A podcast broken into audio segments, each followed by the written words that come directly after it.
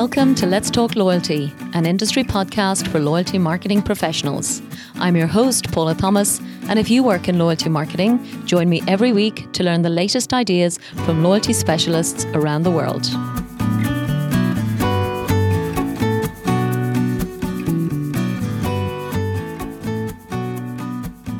So today I am delighted to be speaking to a gentleman by the name of Jesper Ostergaard. And Jesper joins me from a very different perspective, I think, to what we've done in the past. So Jesper is the managing director um, for the 7-Eleven convenience store brands in Denmark, which is part of the Reitan Convenience Group, which, to be honest, I had never heard of until I started working in convenience retail. But having been working in this sector now for the past couple of years, it's incredibly impressive the work they're doing across Scandinavia. And to give you some sense of the scale of the operation, there are over 38,000 people employed across Scandinavia and the Baltics within Reitan Convenience Group. So I think one of the reasons that I find convenience retail so fascinating is purely because I suppose as consumers, when we try and go into a convenience store, our number one objective, I think, is getting in and getting out super quickly. So I know the industry would use the term reducing friction. And obviously, as loyalty experts, what we're trying to do is we're trying to connect and we're trying to engage. So, how do you do that without causing friction? Now, as well as that particular industry um, excitement, um, the 7 Eleven team in Denmark recently won a phenomenal award. It's highly prestigious, and they basically won the International Convenience Retailer of the Year. So you can imagine now, with I don't know how many hundreds of thousands of stores around the world, for 7 Eleven Denmark to win that was absolutely phenomenal. So I wanted Jesper to come in and talk about exactly his journey. And what I think we're going to talk about is lots of different aspects to the business. And I think, like any um, industry, the first job is get your core product right. And we'll talk about that today. And then obviously, it's get your structured loyalty strategy right. So we'll cover both aspects of that. So before I get into any specific questions, let me first of all welcome Jesper Ostergaard to Let's Talk Loyalty. Thank you so much, Paula. This is really exciting. Thank you for having me. Great, great, great. It's great to have you on the other line and you sound loud and clear. So it's fantastic to be able to talk to you today.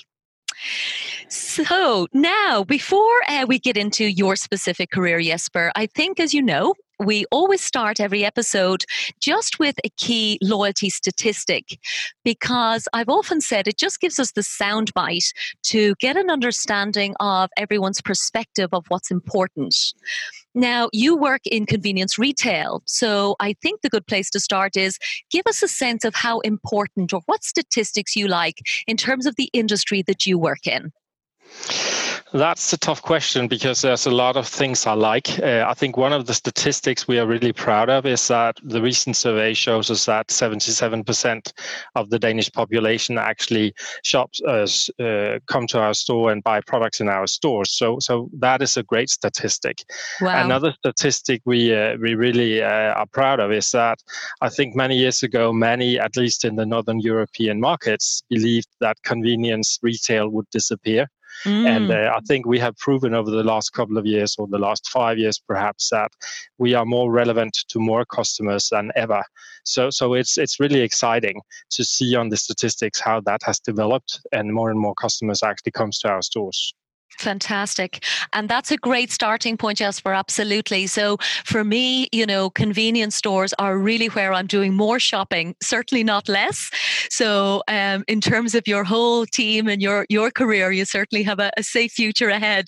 Um, so that's a great place to start. And again, if 77% of Danish consumers are, are shopping with you, um, then clearly you're doing a lot right. So we'll definitely throw, talk through your journey and exactly why you won that award. But even before we get into convenience retail, Jesper, I know you did eight years in your career um, a long time ago, in fact, with Blockbuster Video, um, which is obviously a very different type of retail.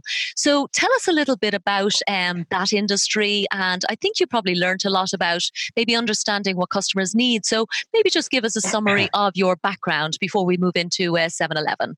Sure. This week I've actually been on board uh, with the, the Reitan Convenience Company for 13 years. So wow. it's uh, it's a long time since I left Blockbuster. I left them um, when they were in a quite good shape. When I left the Danish business, uh, it was actually delivering the best results ever uh, and on the top five in the world. So so I think we've done a good job. Mm. But obviously everybody knows that renting a physical video, nobody does that anymore.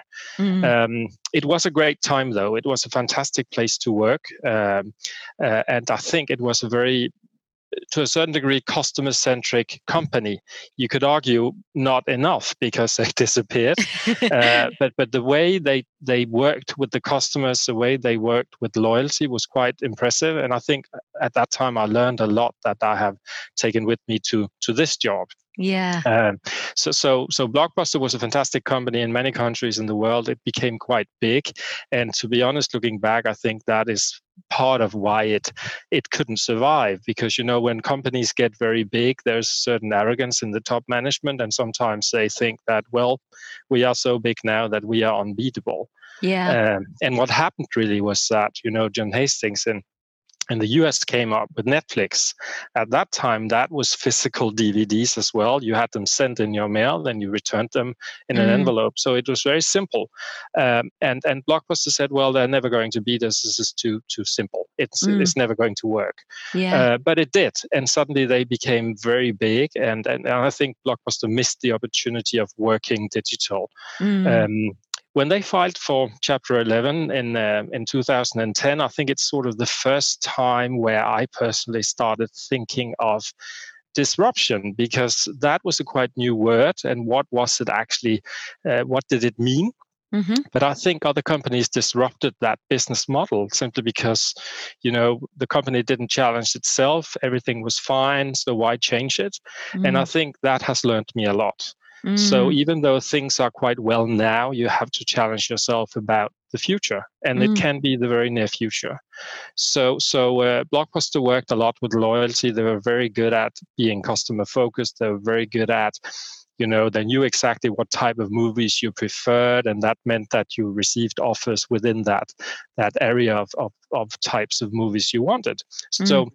I think I learned a lot, and Blockbuster did a great job for many, many years. Um, but uh, but it didn't survive uh, because they were not focused enough on the future. Mm. So so that brought me into this business, and um, there are a lot of similarities, to be honest, because it's all about being customer focused. If you are not focused on your customer needs, you will not survive and and that has driven us to where we are today in our Danish business. I would say in the Reitan convenience companies in the seven countries we are in. Mm-hmm. We are, as you probably know, we are a value based company. We have eight values, and and they are sort of our they are our backbone. No matter what we do, we we we actually decide what to do in our strategies based on our values. Okay. One of them is to be customer centric. Never mm-hmm. ever forget why you are here. You are simply here to to to make your customers happy. If you don't, they will slowly but surely disappear from your business. so, so, I think I learned that with the Blockbuster company. Um, and has mm. built a lot on that since I joined the Reitan Group. Absolutely. And you've articulated that brilliantly, Jesper. Um, and I'll go back to one word you used because as a consultant, it's something I do see in some companies who clearly will remain nameless. But if there's arrogance at the top level in a company, I don't quite know how that should be managed because, you know, the world is full of disruption. And I think it's, it's, a, it's very uh, rare and very brave for a company to challenge itself to say, actually, yes, you know, are we being arrogant? You know, are mm. we being customer centric? So, um, so it's it's good to look back and go, okay, that's not a mistake we'll ever make in in our careers going forward. So nobody realizes it at the time, but you're absolutely right. Customers will leave slowly but surely if they're not getting what they need. Exactly. Um, yeah, and and that's really what I mean. I, I've seen your videos, obviously, from winning that award in London that we're going to talk about. But in terms of 7-Eleven, I mean, first of all, congratulations, 13 years. Thank um, you very much. yeah, I mean that's huge. Uh, corporate loyalty and professional loyalty you're demonstrating there to uh, to, to the 7-Eleven brand and to Reitan. So tell me first of all, like, why were you tempted into convenience retail? Because as you said at the time, people thought that industry industry might be actually on the decline rather mm. than growing. Mm. To be very honest, I, I, don't think I was tempted by the the convenience industry itself. I didn't really know a lot about it. Okay. What what what I was um, uh, thrilled about was actually mainly two things. One, that it was an American brand. I like the US. I, I love traveling in the US. So, so that was a great fit. The second thing, which was probably the most important, is that I have been living many years ago. I lived in Norway for six years. Mm. And this, the Reitan Group is owned by a Norwegian private, uh, privately owned family, mm-hmm. uh, uh, and that itself was just like coming home because I, I, I love Norway, I love Norwegians. So working for a Norwegian company in Denmark with an American brand, that was just spot on. I couldn't say no to that. um, so to be honest, first after I signed the contract, I started finding out what convenience was all about. Um, luckily enough, I really I, I, was really happy with the choice. I think it's a fantastic business. It's a fantastic company to work for. Mm. But it has been a quite challenging period as well because many people said to me when they realized where I was going, mm, "Why are you going there? Because that business will disappear. Nobody will will survive." And that was really what people thought about convenience. I think what you could say is that convenience as a channel has disappeared because convenience today is more a concept. It's a way of thinking. It's a way of delivering to your customers. And and to be honest, everybody tries to do this. Even the the, the supermarkets, uh, all kinds of retailing, online or, or physical, they're trying to do the same. So it has disappeared as a channel but mm-hmm. it is more important as a concept than ever. And I think we as consumers are uh, all of us restricted when it comes to time. We get more and more busy. We prioritize differently. Uh, so, so we need help in our day to day lives. We need help to save time in certain areas, allowing us to spend more time in other areas. And that's where we come into the picture. Um, how did we develop? How did we end up winning the prize? Well, we are very humble. Uh, it was absolutely fantastic to get the prize. And I still say, I said it at the stage in London as well, that getting this prize is great. But the greatest prize we can get is when customers come back to our stores and shop in our stores. Yeah. So, customer growth is really the best prize we can get because that tells us that we do something right. Wonderful. So customer growth is a very important KPI for us. Um, when we started the journey in Denmark, it actually started with the fact that I asked my management team so if you have a day off or it's weekend and you want to go out, you want to buy some lunch, where do you buy that on the go? And to be very honest, most said not in 7 Eleven. Oh my goodness. And um, that really struck me. Yeah. And, uh, you know, we are not that different from our customers in the stores. So I decided we have to change that because if none of us want to buy our lunch in the 7 Eleven, why should the customers buy the lunch in 7 Eleven? So that actually started the journey. And we said we have to change this. And then we started developing the strategy. And we decided that we want to you know traditionally many years ago we were actually a more like a kiosk chain mm-hmm. and basically we sold traditional kiosk products like magazines tobacco uh, gambling lottery things like that mm. and we mm. decided if we are if we are supposed to be here in 20 30 40 years and survive we have to change that so we decided we want to go from being a kiosk selling a few food products to become a food destination selling a few kiosk products and that is two very different worlds. It requires different skill sets, it requires different operation, it requires actually different locations. So we had a lot of planning going on seven, eight years ago, and that has all led to where we are today. Wow. I love that. Uh, and it is, it's so simple, Jesper, but it's so true. Like if we don't want to buy our own products, you know, mm-hmm. why, why, are we selling them? You know? Um, so it's, it's, a, it's a very clever mindset.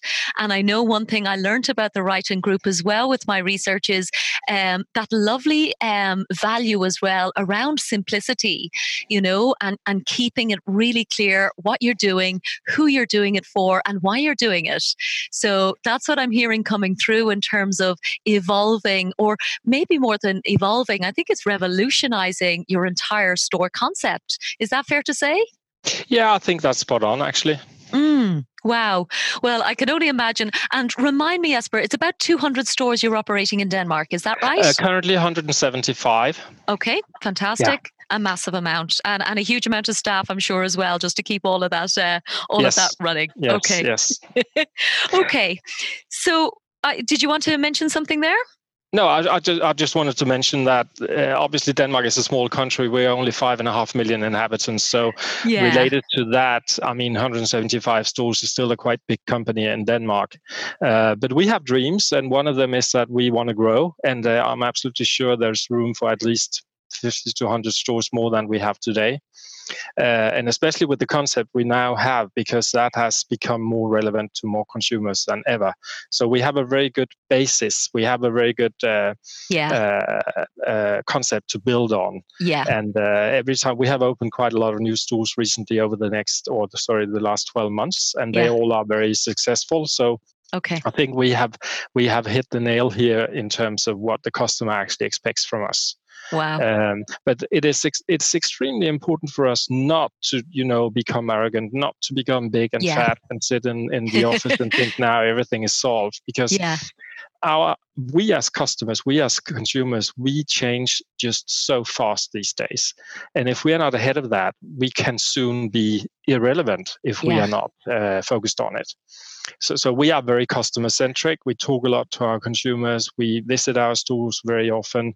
Um, very often, we remind uh, each other in the office that never forget the customer. Don't just sit at a desk and do something. You have to make sure it works at store level and it's something the consumer requests. Wonderful. Yeah. Well, again, you know, super simple and and really bringing it back to basics. And I will say, of course, I come from a, a similar size country to you. So Ireland has about 5 million people as well. So I know that 175 stores is incredible um, for, for a country of our size. So, and, and love to hear the ambition as well, of course. Great. Um, brilliant. So um, I love the research piece. And as you said, it seems that you've got um, a proven model. Um, you know, if you feel like you've, you've, you've really nailed exactly what's currently working and you have your eye on the future as well, I can very much hear that, Jesper, in terms of what you're doing. I'd love to talk about loyalty, obviously, now to get into the, the nuts and bolts of what we do on this podcast. And I think where um, where I'd love to start is a point that came up in lots of different interviews already. And I know it's something that you believe in because we've talked about it. And it's I suppose this idea of, you know, the C-suite and the executive team um, leading the loyalty and the belief in loyalty. So it's one of the reasons actually I wanted you on the show because you have have said to me, you know, we're at the early stages of our loyalty journey. I actually think you're much further ahead than you think you are. but tell us about how you think about loyalty um, as an executive team. Uh, it's great to talk about loyalty because I think it becomes more and more important. And if you analyze your own uh, private life, you most people will realize that you are actually very loyal to certain brands or certain chains, or, or, or you have some behaviors where you sometimes get surprised about how loyal you are to some brands or chains. Uh, so, so I think loyalty is extremely important. Um, over the last couple of years, I realized that loyalty is probably much more important than I ever thought, and I truly believe in that the companies that implement a successful loyalty program have management teams that truly believes in that it's the right thing to do and they have management teams that are involved themselves. It's not just something you give somebody in your company to deal with. So so you need to own it uh, across the different uh, departments in, in your organization Obviously, there shall be one single owner or primarily owner, and that is, uh, in our case, uh, the marketing department, which I think is is quite often the case. Yeah. But if the marketing department or the head of uh, marketing is not getting that support from the management team, I don't think you will succeed. Um, over the last couple of years, I have been really, really uh, uh, studying a lot of different schemes across the world. I've been traveling to visit some of the concepts. Uh, I have been talking quite a lot to you, and you have inspired me a lot. Uh, I have been listening to some of your podcasts, and, uh, and um, there was one podcast where one stated that although you might, as a company or a chain, think that your customers are very loyal, and although you look at the perhaps top 10% most loyal customers, mm. they will still spend 50% of their consumption in that area at your competitor. Yeah. And I think that really opened my eyes because sometimes we do think we have very loyal customers, but if there's still 50% to go for, I mean, we just have to get started and as you say we we have we of course we started some years ago and we have different programs in place but mm. i think what we're looking at now and want to implement over the the coming let's say 12 months is a more hol- holistic program that that embraces our entire business and not just certain categories or certain products so we want to make sure that what we implement does not end as being a discount program where you just discount some of your products uh, and sometimes where the customer is actually willing to pay full price. That does not create loyalty. Mm. so i think it is really important to crack the nut on uh, how do you really create um, real loyalty? How do you actually make your customers come more frequent to your store if you look at coffee, which is coffee is a big business for us, mm. um, but if you have a customer buying ten cups of coffee a week and only five of them is your is in your store, how can you make that customer buy all, all ten or at least eight in your store? Then you have achieved what I think is true loyalty. Yeah. Um, if I look at loyalty programs across, at least in Scandinavia and the European markets, I would guess that at least 70 to 80% of them are basically discount programs. I'm not sure they create true loyalty. So I have really been trying to dig into uh, the companies that, from my perspective, have done a great job, mm. and uh, I've been trying to understand what they have been doing, and they have sort of been the basis for our project team in terms of working w- with what we think is the right thing to do for our 7-Eleven business in Denmark. So, so it's a really exciting journey, and and just the fact that you might get uh, 50% more out of your most loyal customer is exciting. So, so, so there's a lot of upside here. Uh, I think there's a lot of uh, growth to be captured. We mm. just have to do it right from day one. I think. Uh, so, so we would rather spend a little more time on the project than introducing something we don't think is the hundred percent right thing to do. Yeah, well, incredibly um, reassuring there, I suppose, Jesper. Because uh, first of all, I'm I'm super happy that that you you learned something and something opened your eyes in terms of a previous podcast. And I do believe, and we all say, you know, from the consulting side of the industry or maybe the practitioner side, you know, there really is so much specialized expertise that really can can really guide you in terms of your overall strategy, uh, because it's such a refined and evolved evolving field of marketing um, that it's it's great to get those kind of ideas and, and to, to know that you're listening and factoring them into your own growth plans is super exciting for me to hear. Definitely um, listening. Great, great, great. And I, I also I love what you said about um, true loyalty. Um, I was in London actually just last week or, or two weeks ago, in fact, at the the loyalty conference. It's called the Loyalty Surgery, and I think every single speaker used the words emotional loyalty. Um, and I really do. I hear that coming through in terms of your intentions, and I do believe that you know the intention of the executive team, as you've said, is what drives the overall performance. And what we don't want to be eh, are, you know, transactional databases of you do this and you get that, um, because the world has been disrupted beyond that. So, um, yeah, so I know we will have plenty more exciting conversations in the future between us um, sure. about all of those ideas. So, tell us a little bit um, about what you do do currently in loyalty. And I suppose for listeners who are not familiar with 7 Eleven, um, first of all, I'll say, um, you know, to be clear, I work with with the technology provider that powers your platform, which is super exciting uh, for me. So I do get an inside track. Um, so we, we, we know liquid barcodes and we work together um, indirectly on that. Um, but what I think I learned, I suppose, when I came into the industry was it is this whole idea around, you know, the friction, that, that really reducing friction is what is the biggest challenge and perhaps why convenience retail um, is so late, relatively speaking, into thinking about the benefits and power of loyalty programs. So I'd love to, I suppose, with that kind of background and context, just tell us a bit about what you've done so far and some of the things that's maybe inspiring you in terms of growing your overall relationship with your customers. Sure. Um, I would I would say we have sort of two headlines we have been working with for a long time, and one is actual uh, loyalty schemes or programs, quite simple, but they seem to work. And the other area is is the way we communicate. We decided some years ago that we wanted. If I take the last one first, we decided that if we should succeed in becoming a destination for healthier quality food on the go, we needed to work with our brand perception. Because years ago, if you ask somebody in the street in Denmark, 7 Eleven, what does that tell you or say you? Or what does it mean to you? People said, typically Coke, uh, Coke pizza, newspapers and that's fine. We want to sell that stuff. We don't want to lose these customers but we cannot build our future business on these customers. So we had to change the perception of our brand in order to attract new customer groups. So we very deliberately years ago started working in terms of marketing with both tactical communication which we've done for all the years we've been in Denmark. Very simple. Mm-hmm. Uh, create some traffic when you run the campaign, but then it sort of uh, slows down and you really don't build the emotional uh, mm. perception around your brand. So some years ago, we introduced two lines in our communication. One was to drive traffic here and now, mm-hmm. and the other is much more long term, where we wanted to get people more emotional about our brand.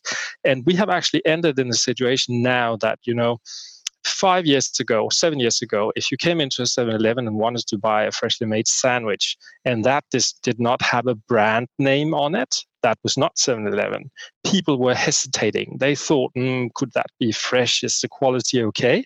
But since we started changing or working with change of the perception of the brand, Today, our best quality food we simply call 7-Eleven products. And the Danish consumer today know that buying a product labeled with 7-Eleven, then they trust it. They know it's fresh, they know it's high quality, and they know it's good for them. So that journey has been extremely important for us. That has allowed us to be a totally different business today compared to seven, eight, nine years ago. And we have attracted totally new customer groups. We have younger people, we have more female coming into our stores, we have people very focused on their health coming into our stores. So so today we really we really embrace, I would say, 90% of the Danish population, mm. which is fantastic. That gives us so much new opportunities. When we talk about sorry, our um, uh, loyalty programs, we started out with quite simple, you know, old-fashioned uh, small card, uh, credit mm. card size, and we made a, a, stamp each time you bought a product. That could be coffee, it could be a sandwich, it could be a, a hot dog, it could be anything really. But it was a limited number of products. Mm-hmm. Since uh, we started that, we have now we have had that for five years together with uh, Liquid Barcodes. They have developed a very good app for us mm-hmm. uh, that works perfectly well. So we have basically the programs are still the same, but they are now digitalized. So most customers actually use the app for it. Um, and that is fine. It works fine. And we believe it creates some kind of loyalty. But again, it is still what I think more a discount program than actually creates true loyalty.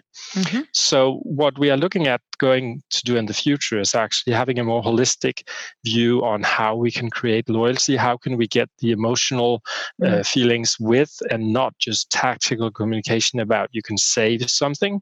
Mm-hmm. Uh, we want to be in a situation where, when a Dane in Denmark feels hungry or thirsty, the only brand they should think about is 7 Eleven. That is our goal. So mm-hmm. we want to be very top of mind. And, and the last analysis we made uh, two months ago showed that we have moved dramatically towards that. But I still think there is so much opportunity. So, so what we currently work on is how can we put all these uh, uh, single uh, programs together in one big program that will mm. be more relevant, take out friction. Uh, we are talking about easier access to the stores, uh, self-serve, uh, self-checkout counters. We already have that, but we want to do it. We want to be able to make it even easier for the customer. I think friction is important if it's perceived as something negative, but I think we need to remember as well that friction is not necessarily long time in the store because we do have more and more customers that wants to be able to sit down and enjoy their coffee or their food. Mm. So, so, so friction is not necessarily about whether it takes five minutes or one minute, but mm. if people perceive it as it takes too long, then friction is really important to work with. So we want to be able to to take care of both the customer that needs a break, sit there for half an hour, mm-hmm. uh, and the customer that just want to get in and out as soon as uh, as quick as possible.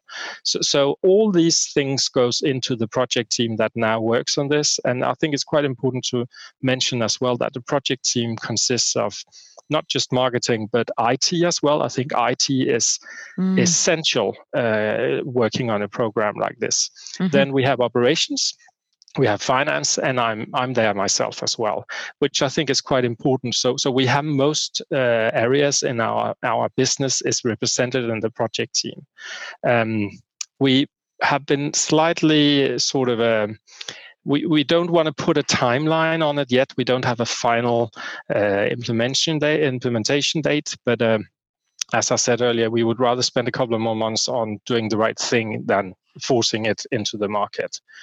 Um, but we do believe there's a lot of opportunity. At the same time as we work with uh, loyalty, we actually work on a business to business program. Um, if it's okay, I'll just put some put some words on that as well. Love to. Yes, I wasn't aware at all about that, Jesper. No. so um, I'm, I'm fascinated with B2B loyalty. It's a whole different ballgame. It so is. Tell, tell us, what are you doing? Well, well, what, Actually, for some years, we have tried to incentivize our franchisees. Uh, I, I, need to mention that most of our stores are franchised in Denmark. We have some fantastic franchisees, mm. uh, and they have played a very important role in terms of winning that award in London this spring. Mm. Um, and and they have many of them have been very good at contacting businesses around their stores, offering them different things. You can order this, and I will deliver that to you. Mm-hmm. Um, and we have just made an analysis, and we actually have quite many companies doing that in certain stores in the greater cities in Denmark. So what we have decided is that we want to make it a little more commercial. We want to make it easier. Uh, so we are currently talking about whether we should have an app for it for the businesses or we should introduce it online. But mm-hmm. at least it has to be digital. And the idea is that if you run a company with 30 or 40 employees mm-hmm. and mm. you have a meeting Friday morning, you can order 40 sandwiches, 40 freshly squeezed juices, etc., wow. and you will have that delivered. Wow. And currently we don't see that that is covered in denmark nobody has taken that position mm. and we hmm. have been talking to some companies and they think it's a great idea they would definitely use it mm. you never know whether they will when it's there but we do believe there's a, a big opportunity for us here when it when you talk about business to business and yeah. the great thing is that our idea is that the order will then go to the closest store. Mm-hmm. So by doing this, we will actually help growing or, or creating comparable growth in that store for that franchisee because we use existing premises, we use that store mm. and the store's back room and kitchen facilities. So it's actually quite exciting. We believe there's a lot of opportunity there. Mm. We think these two things has to be linked. So Mm. There has to be a loyalty element in the business to business as well, in terms of the more you buy from us, the better discounts you get, the more mm. uh, you, you you know it has to to give you some benefits if you are loyal to us. So so these yeah. projects are actually they're working quite closely together as we see them as one big project, mm. um, and that's really exciting. I don't think anybody else has done that yet in uh, in our marketplace. So yeah, we're looking forward to see how that can develop. Oh my goodness. Yes. No, that's super exciting. And it reminds me actually, many years ago, I worked with British Airways and a brand I'm still very fond of, as you can imagine. Uh, but similar to your thinking, um, there's a number of kind of decision makers when it comes to volume purchase. So whether that happens to be, you know, an executive assistant in the office, um, you know, rather than the individual passenger on the airline, you know, if you can build in a loyalty strategy focused on everyone in the decision making, I really think you can build an extraordinary business. And it's a very different loyalty strategy, but it can all sit under the one brand and under the one platform. And it's just thinking differently about what their needs are versus an individual customer. Exactly. That's, that's how we think it actually. Wow. Yeah. Well, it's certainly very clever. And um, I will keep my eyes out for you to see if I, I, see anybody else in convenience retail with a similar one. But I think you might be first to market um, around the world with that kind of idea, Jesper. So well done, you again. Thank you. That's exciting. But if you see anything like it, let me know. Of course. Of course. Well, sure. I'm sure all of our listeners as well uh, will, will be very quick to correct me if I've missed it. Um, there's a couple of specific functions that um, operate on your current consumer consumer program, Jesper, I'd love to just uh, yeah. talk about because I think there's learnings uh, and some, I suppose, new technology ideas that not every retailer might even be aware of. And I suppose the one that I'm particularly passionate about is um, like mobile pay. I know in Denmark is um, is a popular form of payment, and my understanding is if um, somebody pays in 7-Eleven using mobile mobile pay, which I think is like Apple Pay, and you can you you can uh, let me know, but that they automatically then get their loyalty points or stamps without having to scan a card or scan the app. Is is that true for 7-Eleven in Denmark? Uh, it's true in terms of that. That is our goal, but we have not introduced that yet. But we are actually working together with Liquid Barcodes, barcodes on that because because we think this is really about taking out friction. It's about making it easier. Yeah. Uh, so so it's definitely high on the agenda. It's part of the program, but that is not introduced yet. Yet, but it will be. Okay, fantastic. Well, I, again, I know we've talked about it in the past, and you know I've written about it. So it, it's one of those things. I think the um, the generic term is payment linked loyalty. So whether it's mobile pay or you know a particular other form of payment, um, if you can reduce that particular you know double card swiping, I think uh, customers really love it um, in the markets that I've I've kind of written about. So um, yeah, that'll be super exciting for you as well. Definitely, and and you're absolutely right about mobile mobile pay. We were the first convenience chain in Denmark that actually signed up with with the with the company allowing us to offer that payment solution for the customers, and that has become quite popular because yeah. you know everybody has their phones on them. Not necessarily everybody has their wallet with them. Exactly. So, so that has made sense, and that works pretty well. Wonderful. And now, as you said, we want to link that together with that. You actually get your stamps auto- automatically. Okay, okay, fantastic. And tell me then, are there other technology um, ideas that are inspiring you, Jesper? I mean, we've you know talked about um, all of your travels around the world. Um, you know what's happening in Asia, what's happening in the United States. So you know everything and anything from you know augmented reality, artificial intelligence. Like, is there something that you would say is resonating with you as a as a managing director to go? I think my customers would like if I could do do something mm. in that area? Mm. I, I, think this is a really interesting area, and uh, and I was in Shanghai in March, attending the NACS Asia meeting, and that was really an eye opener. Um, I went to China some years ago seven years ago, uh, as well as Shanghai, and I must admit that it was a totally different city. So much had happened in the in the digital area. Mm. Um, you could you could enter stores, and I, I couldn't because I was not in the system. But people actually entered stores and paid just by their face. Yeah. Um, whether we will end there with our GDPR rules and etc., I'm not sure. But but yeah. there's a lot of inspiration to get there, and it's all about making it easier for the consumer. So so that is really in our alley. That's where we have to have our focus. How can we make it even easier to shop in our stores? Absolutely. Um, I think technology helps us a lot when it comes to to uh, uh, artificial intelligence. I think there's a lot of help to to get when it comes to our support office. It's more like in finance, etc., where we're using that. I'm not sure exactly where we would be able to use it in the stores, but we do consider whether we should implement parts of that in our auto replenishment systems, helping the franchisees with the ordering and make sure that it's the right order depending on the weather, depending on occasions or, or happenings in that local area. So I think there's a lot of help to get there. Uh, overall, uh, the digitalization has helped already, but I think we are just using a fragment of the opportunities there are. So, so, so it's something we are looking very much uh, for developing. Our our company in Sweden is perhaps slightly ahead of us when it comes to uh, uh, looking at what the technology offers us. So, so in Sweden, we are currently developing a test when it comes to unmanned stores. So so everything is self-serve, as as you've seen in a couple of other countries in the world. Mm-hmm. Uh, I think uh, what we're good at in the Reitan Group is actually if something is developed in a country, we're quite good at sharing and then copying it if it works. Mm. So so uh, I think that solution would work in some places in Denmark, like bigger universities, bigger companies, etc. So mm. we are looking at different uh, different areas when it comes to technology. I think it's really important. But I think we are still in the people business, and I think the technology should not take over the people um, element. And and uh, we when we talk to our consumers, they still think the majority still think it's important that there is a person when they come into the store. It creates some some uh, trust. It creates some safety. Mm. Um, so so I think we should do both. But but you know, I could not see for me in the future 100 stores in Denmark with no people working there. I don't think that would work. Uh, again, what I remind my team of is that a lot of the products we are selling can be bought everywhere. Mm-hmm. Quite often at lower prices. So, what we are selling is actually time. We are selling experiences in the store. Mm-hmm. And a very important part of that experience has to do with the uh, interaction with people.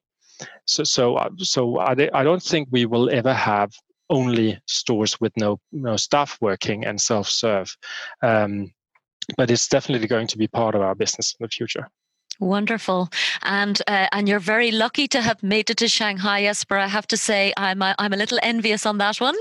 Um, as you know, I've written about you know you know facial recognition and and and paying with your hand, and as you said, I have no idea how those technologies will will land in Europe, but I do think there's an element maybe of the fun factor, um, and you know I've seen some robotic technology where it becomes almost a part of the theatre of an hmm. experience. So hmm. there probably is a way to do it um, where it doesn't detract, but actually does enhance the in-store experience. So, so I'll be certainly keen to, to hear how your your colleagues in Sweden are getting on, and um, definitely next time we meet, we can talk about how you plan to bring that to Denmark. Sure. Um, so, just a final few questions then, Jesper. Um, I always, as you know, look at lo- loyalty programs around the world in different industries to bring learnings maybe from one into another where it mightn't be, you know, hmm. obvious what what's working. Like if you were to tell our listeners, you know, what your favorite loyalty programs are, even just as a consumer, because we know you travel frequently, um, so there's lots of ways that you're probably paying attention to loyalty programs. So, what loyalty programs do you personally admire? Uh, I have a couple uh, that I admire and that has been very inspirational for for the work we currently uh, are doing in our, our business in Denmark. And and and one is actually, and that is perhaps easy for some people, but but 7-Eleven in the US and Canada has developed a very uh, good loyalty program, which is much more holistic than the one we have. Mm-hmm. Um, I think it's still early days, but I'm sure over time it will prove that it is a very strong program that actually makes the business more relevant to more consumers and it mm. actually creates true loyalty, which I'm looking for. Mm. So I think that is worth to look at. Um, another another loyalty program is actually, uh, to a certain degree, one of our competitors because it's Starbucks and their coffee is big for us as well. Yeah. But I must admit that what I'm ex- excited about with the Starbucks program is that you basically don't really get a lot of discounts. Mm. You still pay more or less normal prices for your products, but somehow they have managed to build a program that really captures their customers and make them come again and again to the stores. Mm. And I think that is the, the most important uh, task for a loyalty program. Program that is really to make sure that the customers becomes more loyal, and and everybody can introduce a program where you give a lot of discounts. Then it's going to be very costful for you, and I'm not sure it creates true loyalty. Mm. But. Starbucks has has they have made something that really seems to work. That's exciting. Mm. Um, the third one and the last one I want to mention is perhaps a little on on uh, uh, traditional because it's not really a, it is a chain, a store chain, but it's not really a, a, chain that has a lot of stores. But it's Nespresso. Mm. Um, I think the way they have introduced that product, their coffee machines, the coffees, um, has been really impressive. And I think if you first uh, become an Nespresso customer and you start buying the capsules, it takes a lot for you to go for something else because the quality is very good. The service you get, no matter whether you are in contact, contact with them on the phone, in the store, mm. online, mm. it is outstanding. Uh, their, their service levels are fantastic. So you feel so well treated, you feel so welcome. Mm. Um, and that I think makes sure that you don't leave them again. Of course, you do sometimes, but I think their program overall globally has been very strong. Mm. And sometimes we, when we talk about evaluating or uh, developing our, our customer service uh, level in our stores, we quite often talk about Nespresso. How do they do it, and and how have they accomplished where they are today? It's pretty impressive.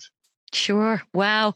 And all three examples um, really are, are ones that I love as well, Jesper. So thank you for, for all of the homework and, and the research. Um, I, I, think you know I judge the Loyalty Magazine Awards in the UK, and I've seen some of the entries for um, for your colleagues in the US and Canada for 7 Eleven, and absolutely breathtaking results, which again, we can never, you know, publish or disclose or whatever, but internally you have access to.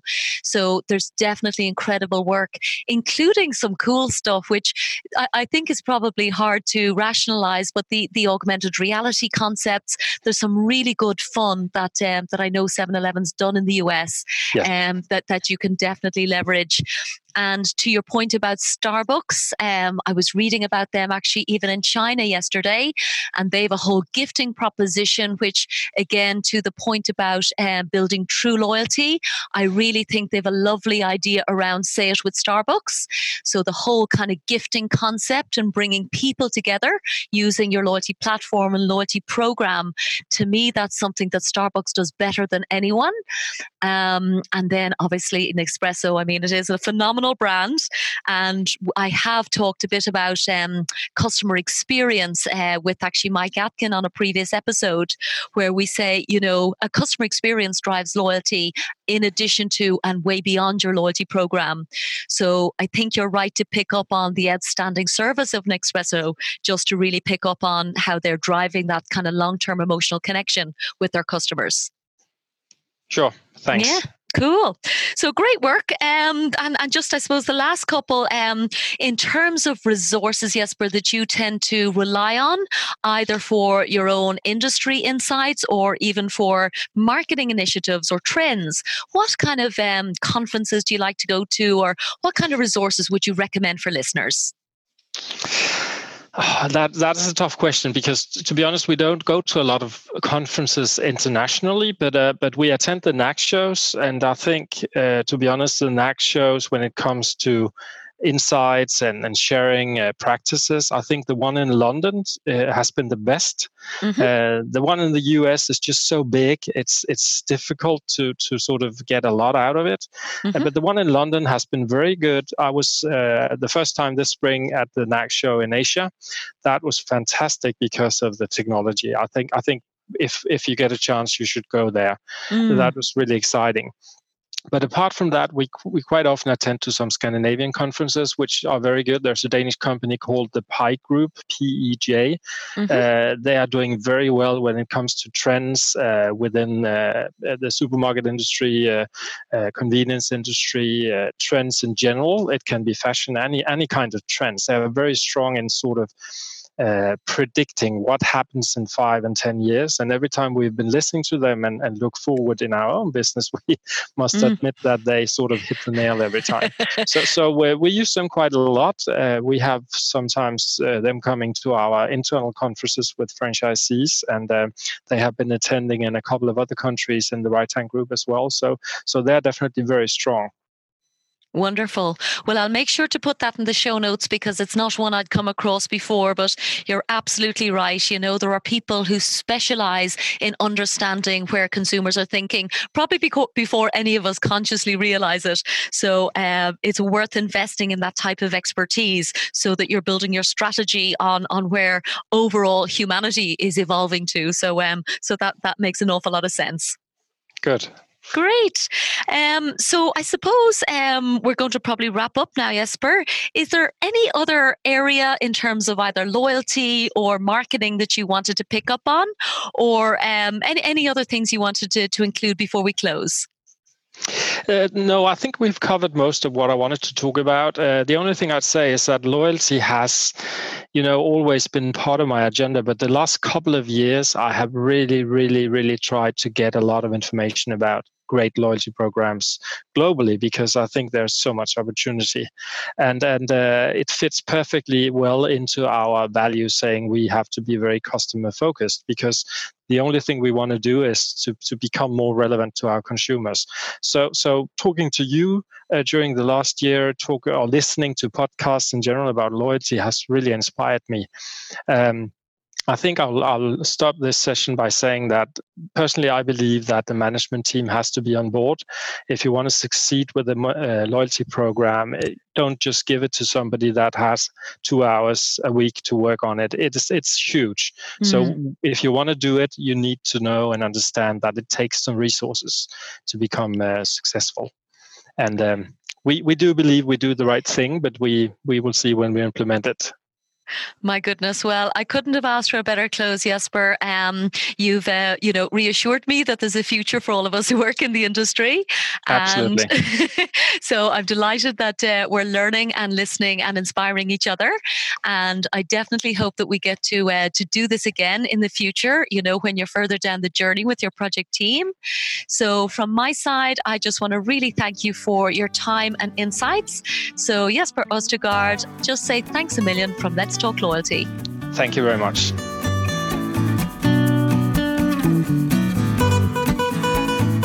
Thanks so much for listening to this episode of Let's Talk Loyalty.